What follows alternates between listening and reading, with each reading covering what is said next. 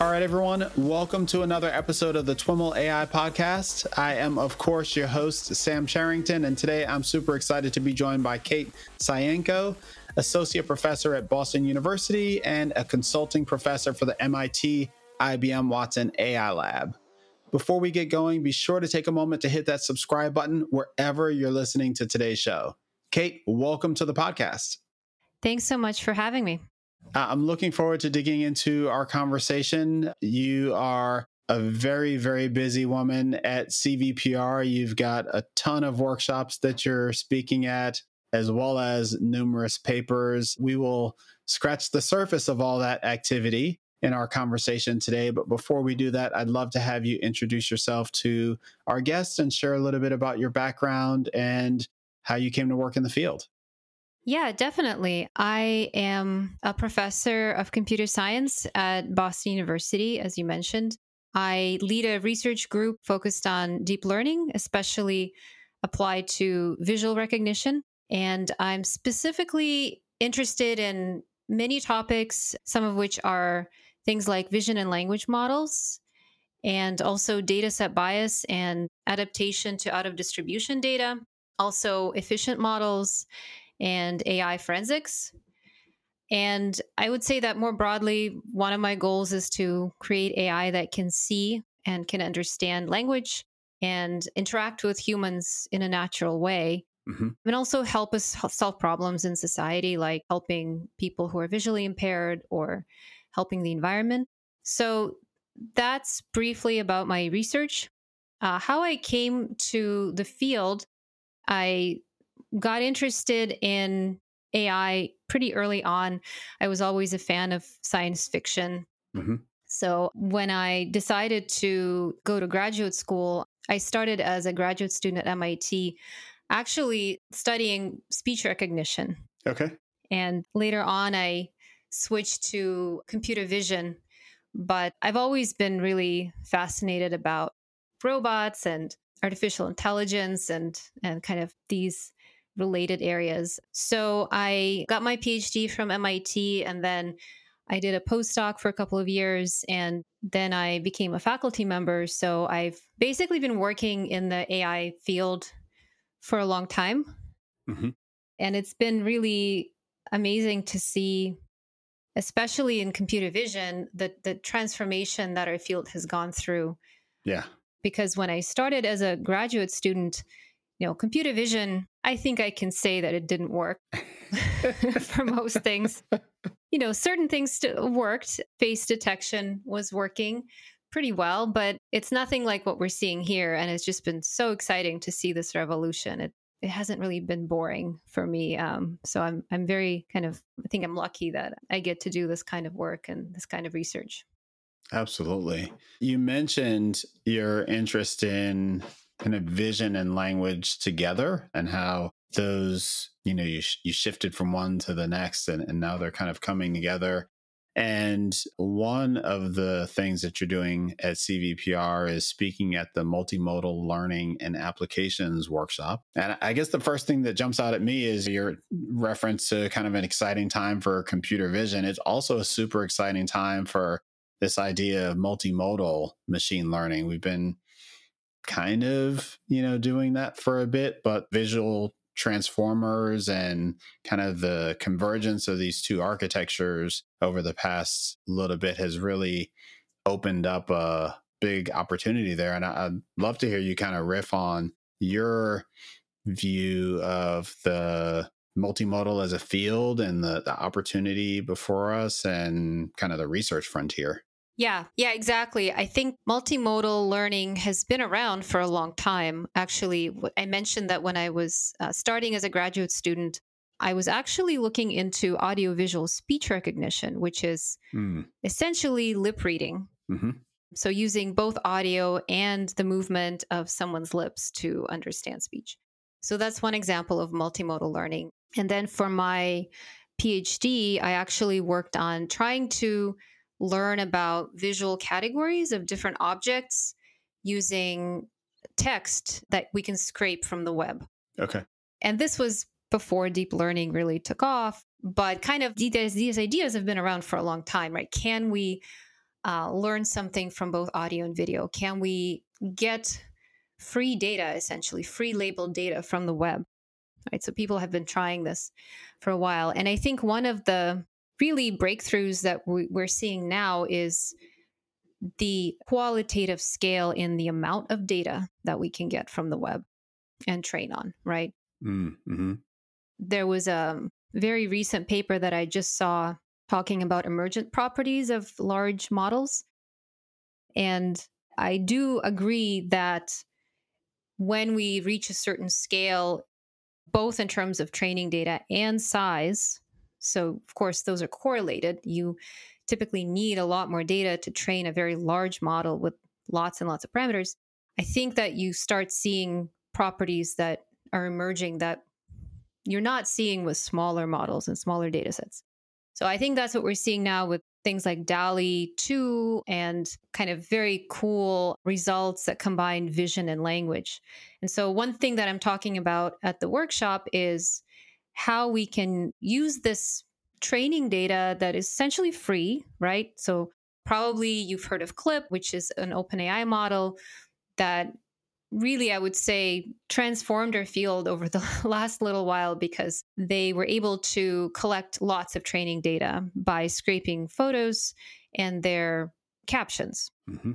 from the web. So if we have access to this kind of data and we can learn not just from images with tags that have to be sort of manually labeled like ImageNet data. Well, we have an image and we have a, a category label for each image right? So I mean, this data is is good, and we have been training on this data for all kinds of computer vision applications. You know, usually you pre-train on this data and then you fine tune on your own data set. But turns out that if you can pre-train on the captioned images from the web, you actually can do much better, especially on zero shot learning, where you have a new category that you haven't seen. You don't you don't have any training data for this category. Mm-hmm. It turns out that these models, these vision language pre trained models, actually generalize better than just kind of traditional image classification data sets for pre training. Mm-hmm. Mm-hmm. So you were talking about the opportunities presented by all of the information that's out on the internet that is, you know, visual information with associated text. You know, one of the obvious questions that that begs, or yeah, I guess it's obvious in light of the the recent history of large language models, is the inherent bias in internet information. And I recently saw a tweet that was, I think someone ha- with access to DALL-E 2 or something like DALL-E 2 typed in, you know, engineers, and it was kind of these generated images of all male engineers standing around or doctors, same kind of thing. Now, curious your thoughts on that and you know really it's a question of like accessing having access to that kind of volume of information is clearly beneficial in some ways but it also has you know we also need to be conscious of those biases how are you thinking about that yeah i i think that the bias in data sets is in some sense inevitable and this is something that i've been working on also for a long time kind of how do we deal with the fact that our data sets are biased simply because they're finite, right? It's very hard to sample the entire visual world and avoid bias. And especially since, as I mentioned, we have been really trying to go to the internet for our data source in the last, you know, say decade or so, or a couple of decades because it's free, it's easy. It's there. yeah, it's there. I mean, it's a lot harder to, you know, we used to actually have graduate students go to the lab and take pictures of objects and that's that was the training data or take pictures of people. I remember having to collect a data set in the lab and get a signed release form from every person that walked in that we recruited, you know, making sure that they're okay with us using their data. Mm-hmm. But we're in a different world now. You know you go to the internet and you have billions of images and videos at your fingertips. And i think we're almost it feels to me like we're in a gold rush kind of era with respect to how data is really king right now and whoever can get their hands on the most data in some sense is winning the ai race right So I feel like these concerns are very much important and we should definitely be worrying about them. That's not something that I particularly work on in in my research, uh, but there's great people out there who work on these kinds of more ethical questions. Although I had a paper a while back, the first time that I noticed really this kind of bias in image caption data was some of the very first times that we were able to get deep learning to generate captions for images right? Okay. And we were working with a, a fairly small by today's standards data set but you know at the time was a large scale data set. And you know when the the model started working it was amazing. Literally the year before that the best captions that you could generate sounded very awkward very robotic. You know they would say things like there is one building and grass you know? Uh, they were templated. And once we got the image captioning to work with language models using neural networks because one of the major advancements, of course, in image captioning is being able to generate fluent, natural sounding language. And once we developed these models that no longer had two separate stages where in the first stage you detect all the objects and the second stage you have your template and you plug in the objects you detected in the sentence template right so that's how you get the robotic sounding captions but so now instead of that we had an end-to-end model that you just feed it images and captions and it just learns a single neural network that takes the raw image and spits out the entire sentence the entire caption right yeah and it was amazing to see. I remember this, we had a paper on this, and a few other labs had a paper on this. It made the New York Times. It was really amazing how fluent these captions sounded like. But then we started looking at this more and digging into results more. And we did notice that these these models definitely learn shortcuts. They learn to exploit the biases in the data. And so one of the examples uh, that we wrote about in our paper is when you have a data set where most of the, for example, images of snowboarders have captions that say a man is snowboarding, then the model sort of learns the shortcut that if you see something that looks like a snowboarder or perhaps even snow, you should start the sentence by a man is mm. and then complete it according to maybe what, what else you detect in the image. But yeah. It's a pretty good shortcut because it will minimize your loss, your training loss, because you'll get it right on most of the training examples. And that's all really that these models care about. So we try to address this kind of bias in the paper, but I think we still don't have a very good solution. And we we definitely need more work to improve this kind of to um, improve our models so that they don't have these egregious biases. And it's only getting worse, right? Of course, now we have giant data sets of hundreds of millions or even a billion images much much harder to both audit them and to ensure that they don't take shortcuts like this mm-hmm. and the models are a lot more complex and difficult to intuit about and understand that's right they're they're very black box right yeah mm-hmm.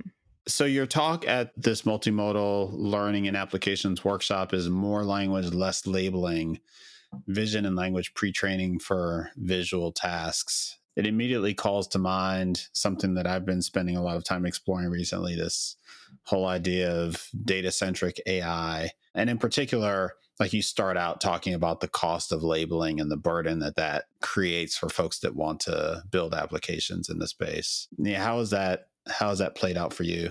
Yeah, so this is something that I've been interested in the last few years. How do we train models, especially for new tasks or new domains, without having to collect uh, and label a lot of data? And I can talk about sort of applications where this comes up, but I think it's a lot of applications actually. Yeah. And so this idea of, okay, we're going to get a fixed data set and train on it and then that's it that's all we need that's really not how things work in real life in real life you you want to build an application, you have certain things that you want your model to recognize in images. And they're often things that you don't have a lot of training data for. You have to pay someone to label it, it costs a lot of money. Depending on what the labels look like, you might actually need experts. You might need to find someone who is actually good at labeling and mm-hmm and the scale and uh, it just doesn't scale very well so i think what one of the really exciting things that people have been doing recently is figuring out first of all that these very large scale models that are trained on this web scale data like clip for example you can prompt them to get them to learn very quickly. Sometimes there's no not even any learning involved. You just give them some textual input telling them what you want recognized. And then you don't need any additional training data to get a very good improvement already on your task. Of course, you can improve further if you had training data, but if you don't have any training data or only have a few labels, these kinds of prompting methods seem to be working quite well. So that's one of the things that I was going to mention in the workshop is some some very recent work where uh, we try to essentially prompt a a model like Clip, uh, pre trained on a large web scale data set of images and captions, and then prompted a test time to classify categories in a zero shot way so that where you don't have any labels for those categories, you just want the model to kind of generalize to any label that you can throw at it, essentially. And it does do much better than previous work on this task, which is kind of exciting. Mm-hmm. Mm-hmm. Can you talk about the methodology that you in that work? Uh, was a lot of the the challenge figuring out the, the right way to prompt the model? Yeah. So we actually have two lines of work in this direction. One is exactly this challenge of how to prompt the model correctly. Mm-hmm. And for example, you know, again, we start with a pre-trained model that already exists. You know, very hard to retrain these models when you're experimenting with them. So oftentimes you just, you know, download one that OpenAI has made available. So we start with a pre-trained model, especially, you know, Clip is the one that we often work with. And then we want to prompt it with essentially some textual tokens. It's already learned to take text tokens as input and the image as input, compare them and then predict a score that basically says yes these this textual string and this image are highly related or no they're not related. But during pre-training of course these models are learning to compare captions right? So a caption is a more general kind of label for an image. It could say there's a group of people playing frisbee in the park. But what we're trying to do is now take that model and just we just want to know is there a frisbee in this image? So we want to classify the label frisbee or we want to classify the label car or person. Yeah. So it presents a, a problem because the model wasn't trained for that specific task and we need to tweak it. We need to do something to get it to do this task. And so um, one of the contributions in this work is to figure out a way to prompt a model with both a positive and a negative prompt. So you think of the prompt as saying, is there a blank in this image, for example, where the blank is the the word for the class you're trying to detect, like frisbee. Yeah. And what that does is it makes the task a lot more similar to what the models learned about because it seems to the model that you're giving it a, a caption essentially, but it's a fake caption, of course. You just created a fake caption and, and just inserted the word for the class that you wanted to recognize. And so what we did is in addition to this positive prompt where we say is there a blank in the image? and we replace the blank with the with the label so is there frisbee? We also give it a negative prompt which is saying essentially think of it as the negative question right? Is there no frisbee in the image? Okay. And then we compare the score that the model gives for the positive and the negative. And if the positive score is higher, then we predict that yes, there is a frisbee in the image. Mm-hmm. In a sense, it's a bit analogous to the kind of games that you might play with a human labeler where or with human inhuman labeling where you ask multiple labelers to label an image and compare their responses. This is just kind of a, a clever way to do that. Not to minimize it, but Yeah, yeah, exactly. And then we had to do some other tricks to extract the spatial information in a more fine grained matter. I don't want to elaborate on that. Yeah. it's yeah, it's um it's actually not nothing nothing fancy, but what the image and caption model does is it kind of takes the whole caption and compares it to the whole image. Mm-hmm.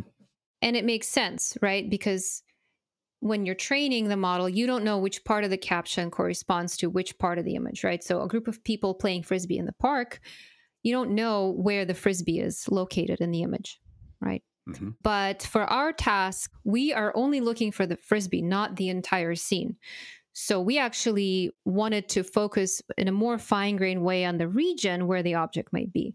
So what we do is we do some surgery on this network to instead compare our prompt at each location in the image. Okay. And then decide if the object is there instead of first kind of aggregating over the whole image and then comparing. So and that turns out that works a little bit better.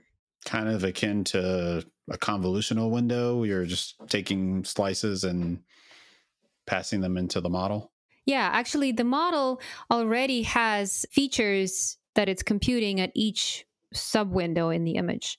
It's just that then that later on it is uh, pooling them and aggregating them into a single vector, and we just kind of go in and do some surgery and compare before it does. So actually, we don't learn. I think the cool thing about this work is that we don't learn any new parameters except for these prompt tokens. So all the surgery we do, we don't introduce any learnable parameters, which means there's very little overhead in learning. So we need very little data to actually tune the model to do this task. I think in our paper we report something like maybe 20,000 parameters the extra that we're learning.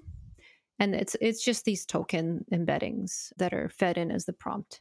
And these token embeddings is there a a fixed set of labels that you like you're starting with a fixed set of labels then you create these prompts and you know that's where the token embeddings come from yeah. So the tokens are the prompt. Okay. Yeah. Um, so you can think of them as some words, but actually, we're just learning some arbitrary words.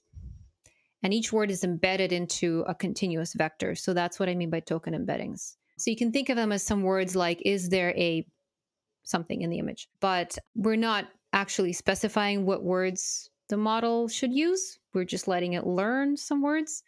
Uh, okay. So.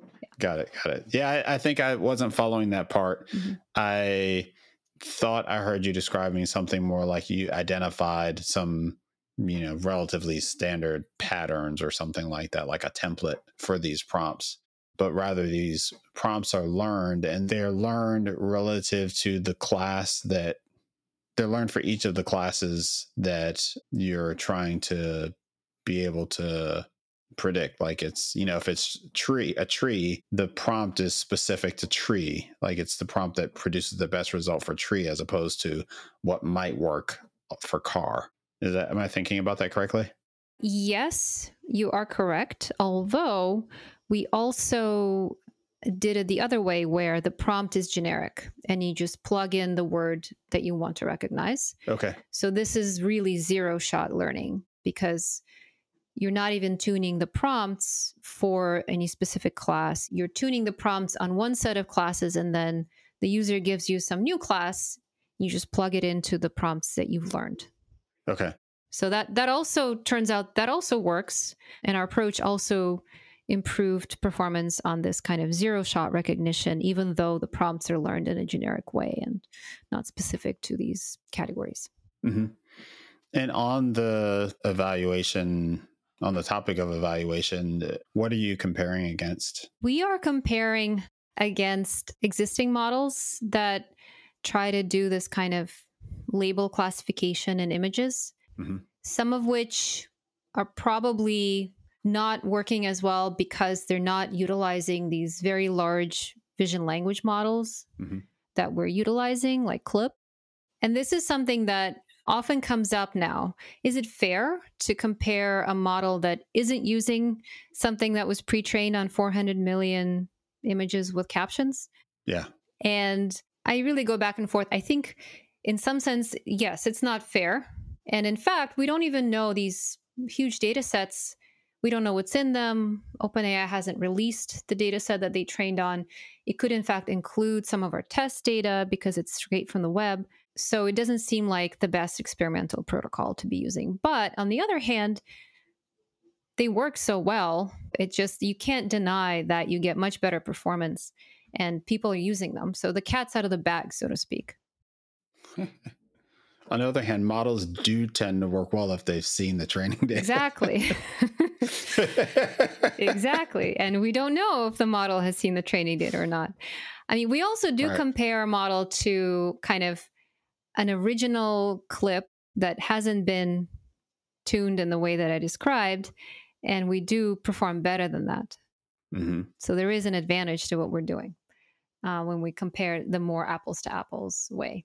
But I think what's happening now is I think that researchers really are going to have to keep up with the latest and greatest pre-trained backbones and you know you just the the method you develop can improve performance on your data set with respect to a backbone like ResNet, for example, but someone could come along with a backbone like Visual Transformer and outperform your whole algorithm just because they have a much better backbone right? So it's it's like i said you know the gold rush or the space race or whatever you want to call it you know the bigger the bigger the better. And yeah it's a little bit hard i think for researchers to keep up with this so yeah i was just going to ask how does that how does that land for you as a researcher like there's been a lot of talk around you know just the amount of resources that are going into these quote unquote foundation foundational models changes what avenues are available to what researchers just based on the resources of their organizations and changes the research directions that, that, that are accessible to them. What, what's your take on that? Yes, I think that's a very real issue for many people, especially in academic research labs, but also in many industrial research labs. There are really only a few labs or companies that can afford to uh, even train these very large scale models anymore, right? Mm-hmm. And it's great when they make them publicly available uh, because then the rest of us can kind of experiment with them. We can use them as the feature backbone and our new new algorithms that we're developing. But I think that there are some things that probably are really capabilities that, as I mentioned earlier, could be emerging only when you have a very large training data set or a very large model that you're training. And so that means that certain kinds of research is now in the realm of only those you know, lucky few that that have access to both the data and the compute. Mm-hmm. Mm-hmm. So the other paper is called Prefix Conditioning Unifies Language and Label Supervision. Okay. And it's a collaboration with Google so here we're also looking at prefix conditioning or prompting, rather, but we have a slightly different goal where, as I mentioned, the large vision language models are pre trained on images with captions, right? And that that gives us a lot of data that we get for free essentially from the web. But we also do have some labeled data sets, the traditional data sets like ImageNet, which have an image with a category label. And these two kinds of data are complementary, right? The captioned images have a long tail distribution over objects, so they may not cover all the categories that you want to cover, or they may cover them unequally. Or, like we mentioned before, they might have some bias, like all the snowboarders are male in the caption at least. And so we might want to combine that data with just traditional labeled image data that is human annotated and kind of clean or less bias free. And I'm not saying ImageNet is completely unbiased either. So if we wanted to do that for pre training, it turns out that's what we look at in this paper. It turns out that you can do better than just combining the two kinds of data. You can, so there's work from Microsoft that actually try to transform the labels in ImageNet into fake captions, right? So if you have an image in ImageNet uh, labeled with Persian cat, you can make a caption out of it by just plugging it into some template, like a close up of a Persian Persian cat. So they did this, and then when you train on both the fake captions and the real captions, you do get a, a, stronger model, you get a more powerful model that combines the knowledge from these two kinds of data. And so it's kind of like a data augmentation type of approach. That's right. Yes, exactly. Mm-hmm. And it generalizes even better to zero shot tasks. So new data sets with novel categories, it generalizes even better to that. So one issue though is that now you have two kinds of input data sets one with real captions and one with fake captions. Right. And these deep models, they're powerful, which means they take shortcuts, as we've been saying.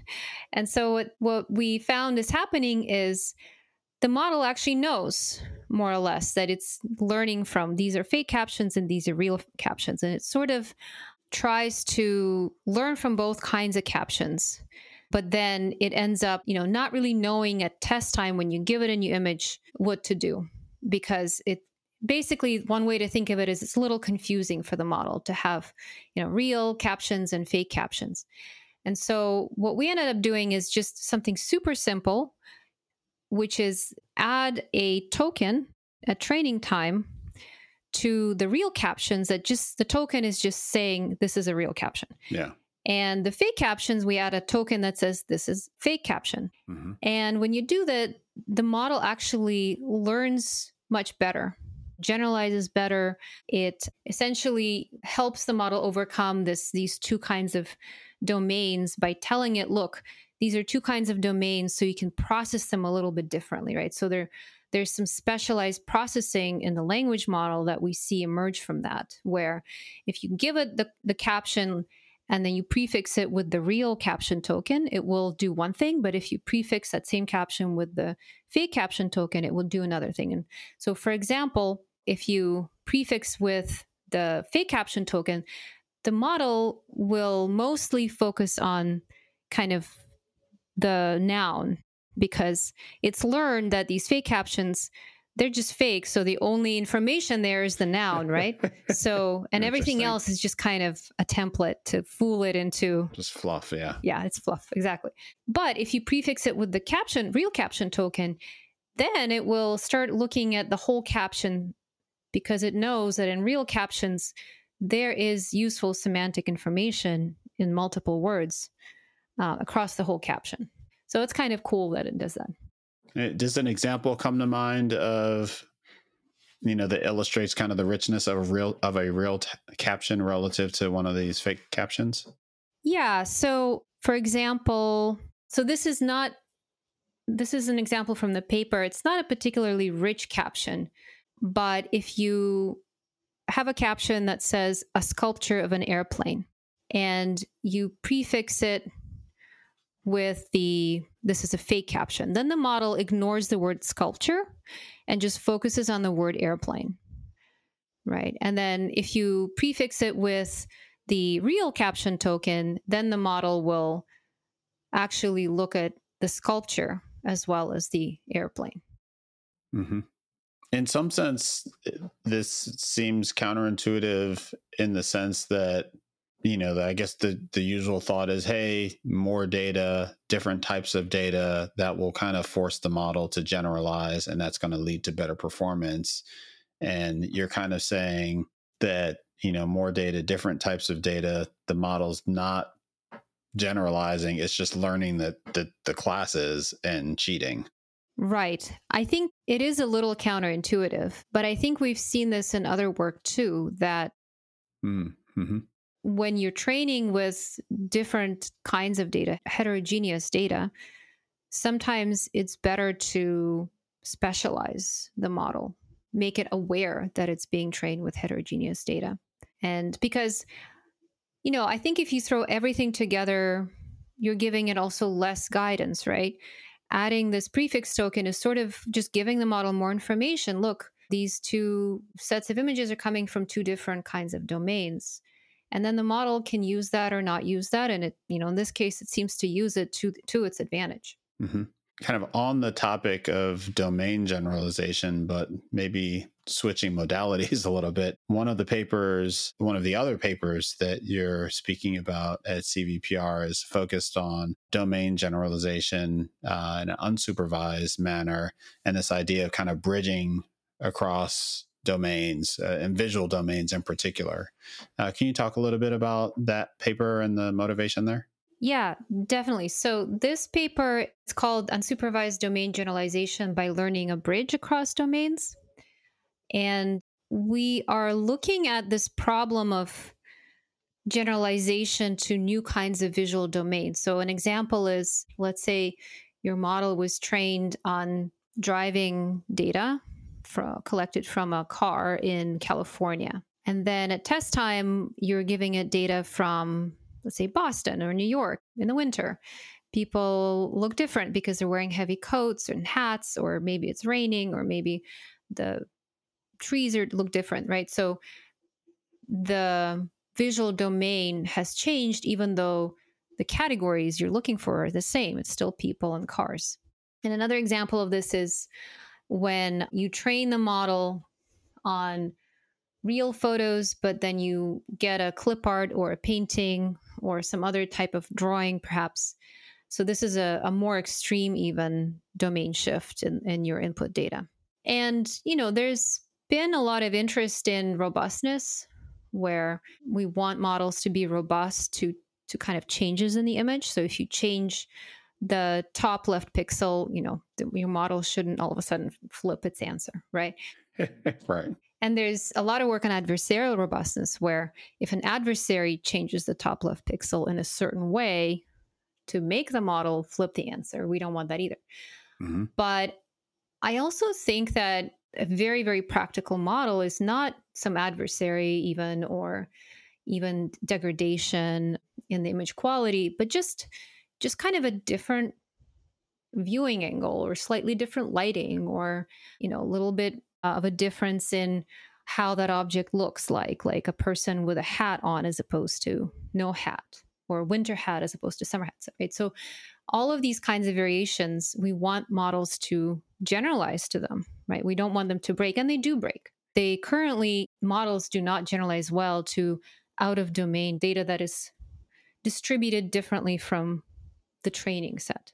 Right. So, in this paper, we are trying to fix that by doing unsupervised learning, where we have a bunch of images. So, one example, again, I'll go back to paintings, real images, and clip art and sketches, right? So, these are images of the same classes, but from different domains. And what we want the model to do is we want it to learn that, for example, a giraffe is the same as a painting as it is in a sketch or in a real photo. Yeah.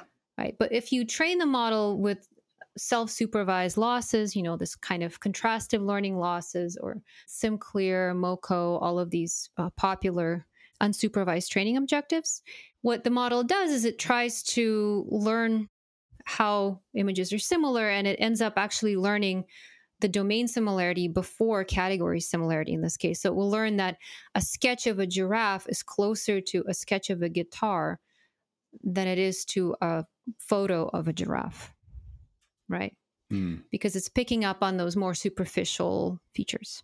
Are you making the general statement that unsupervised approaches have fared worse in multi domain or non constraint, non single domain scenarios than supervised approaches because of this general tendency to favor domain similarity versus object similarity? Yes, I think I think I will risk making that claim.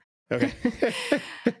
you know, we uh, we have a couple papers that supported within certain parameters, but yes, I think what happens when you have multi-domain data with class labels, you know, the class labels are telling the model that this is a giraffe, even though it's a sketch, and this is a giraffe, even though it's a photo. Yeah. And so and focus on the giraffeness of the thing as opposed to other other types of correlations. Exactly. Right. So just that supervision of you care about the category, not the domain, that helps you learn a more generalizable representation. But when you have unlabeled data, the only training signal you're giving to your model is okay, if you take this sketch of a giraffe and you augment it with some, you know, you add some noise or crop it or rotate it or whatever people do, or even just find its nearest neighbor, it should be closer to that nearest neighbor than to some other image in your data that's farther away. And there's no category information there. So the model doesn't know that it the giraffe should be close to you know, the painting giraffe should be close to the sketch giraffe because in pixel space there's a huge difference between those two images. So just very briefly to describe the main idea in the paper, we essentially learn this bridge domain. So think of it as creating a version of each training image that tries to remove all the domain specific information and only keep the general kind of outline and the general features of the object, right? So for the giraffe example, it ends up looking kind of like an edge image, but that was my impression, yeah. Yeah, but unlike an actual canny edge detector image or traditional edge detector, which also picks up on a lot of edges on the background, seeing, you know, a lot of irrelevant edges, or it may, uh, on the other hand, remove edges that are important, like the spots on the giraffe, mm-hmm. because, you know, that's just edge detection. It doesn't know what's important and what isn't. In our approach, this bridge domain is edge like, but it keeps the semantically important features uh, and edges, like the outline of the giraffe and the spots in the giraffe but removes all the irrelevant edges. Mm-hmm. And the edge domain is learned as well, kind of end to end as part of yes as part of training the whole model yeah yes so and the important thing is that we don't just we don't actually use that edge domain to do the final classification it's actually used to compute which images are similar to each other and so i think one criticism of this approach initially might be wait a minute, but if you're using an edge like domain, aren't you throwing away color information? Well, in fact, we're not. The model is still learning color features, but to learn which objects are similar and which ones are not, we're using this bridge domain, which is edge like. So, does that mean like in the final in the loss function, there's some factor relating to the distance in the, the edge domain space, and also another factor relating to distance in the the actual image space. Yes, and in fact, the distance in the edge domain space guides the the model in learning. It, it tells it which which are the similar pairs and which are the dissimilar pairs so that it can train in the unsupervised way from the original images. Mm. Right. So think of it as kind of yeah. this uh, we're faking some supervision that is a little bit stronger, hopefully, than just the model by itself trying to figure out which images are similar and which ones are not, and being con- confused by all of these extraneous kind of textures and domain specific features. Mm-hmm. And so, in creating this edge domain space, like how handcrafted is that in a sense like i'm imagining if you found a way to create some embedding of the similar classes that it's not particularly likely that you're going to come out with these cool looking edge images like that that was more more handcrafted is what i guess the feel that i'm having here is that so i think that it seems maybe handcrafted because we initialize the generator with an edge image. The part of the model that learns to map the original images to the bridge domain is initialized by computing edges of those images. Okay. And so originally it learns just edge maps, but then as we keep training it in this unsupervised way to kind of learn about objects essentially it starts to get away from the original just edge detection kind of images and and starts to, for example, remove some of the irrelevant background edges and keep the relevant ones that okay. are useful for computing kind of object similarity. Oh, that's very cool. Well, we'll be linking to your workshop presentations and, and slides, and folks can kind of dig into those for your references and, and the, the papers that you've worked on and that you've recognized, cited. But I want to thank you for a, a great discussion. And once again, sounds like you're going to be super busy at CVPR. yeah, but it'll be fun. The first in person conference in three years. So I'm excited. Uh huh. Awesome. Awesome. Well, Kate, thanks so much for taking the time to share with us a bit about what you've been up to. Thank you for having me. Thank you. All right, everyone, that's our show for today. To learn more about today's guest or the topics mentioned in this interview, visit twimlai.com. Of course, if you like what you hear on the podcast, please subscribe, rate, and review the show on your favorite podcatcher. Thanks so much for listening and catch you next time.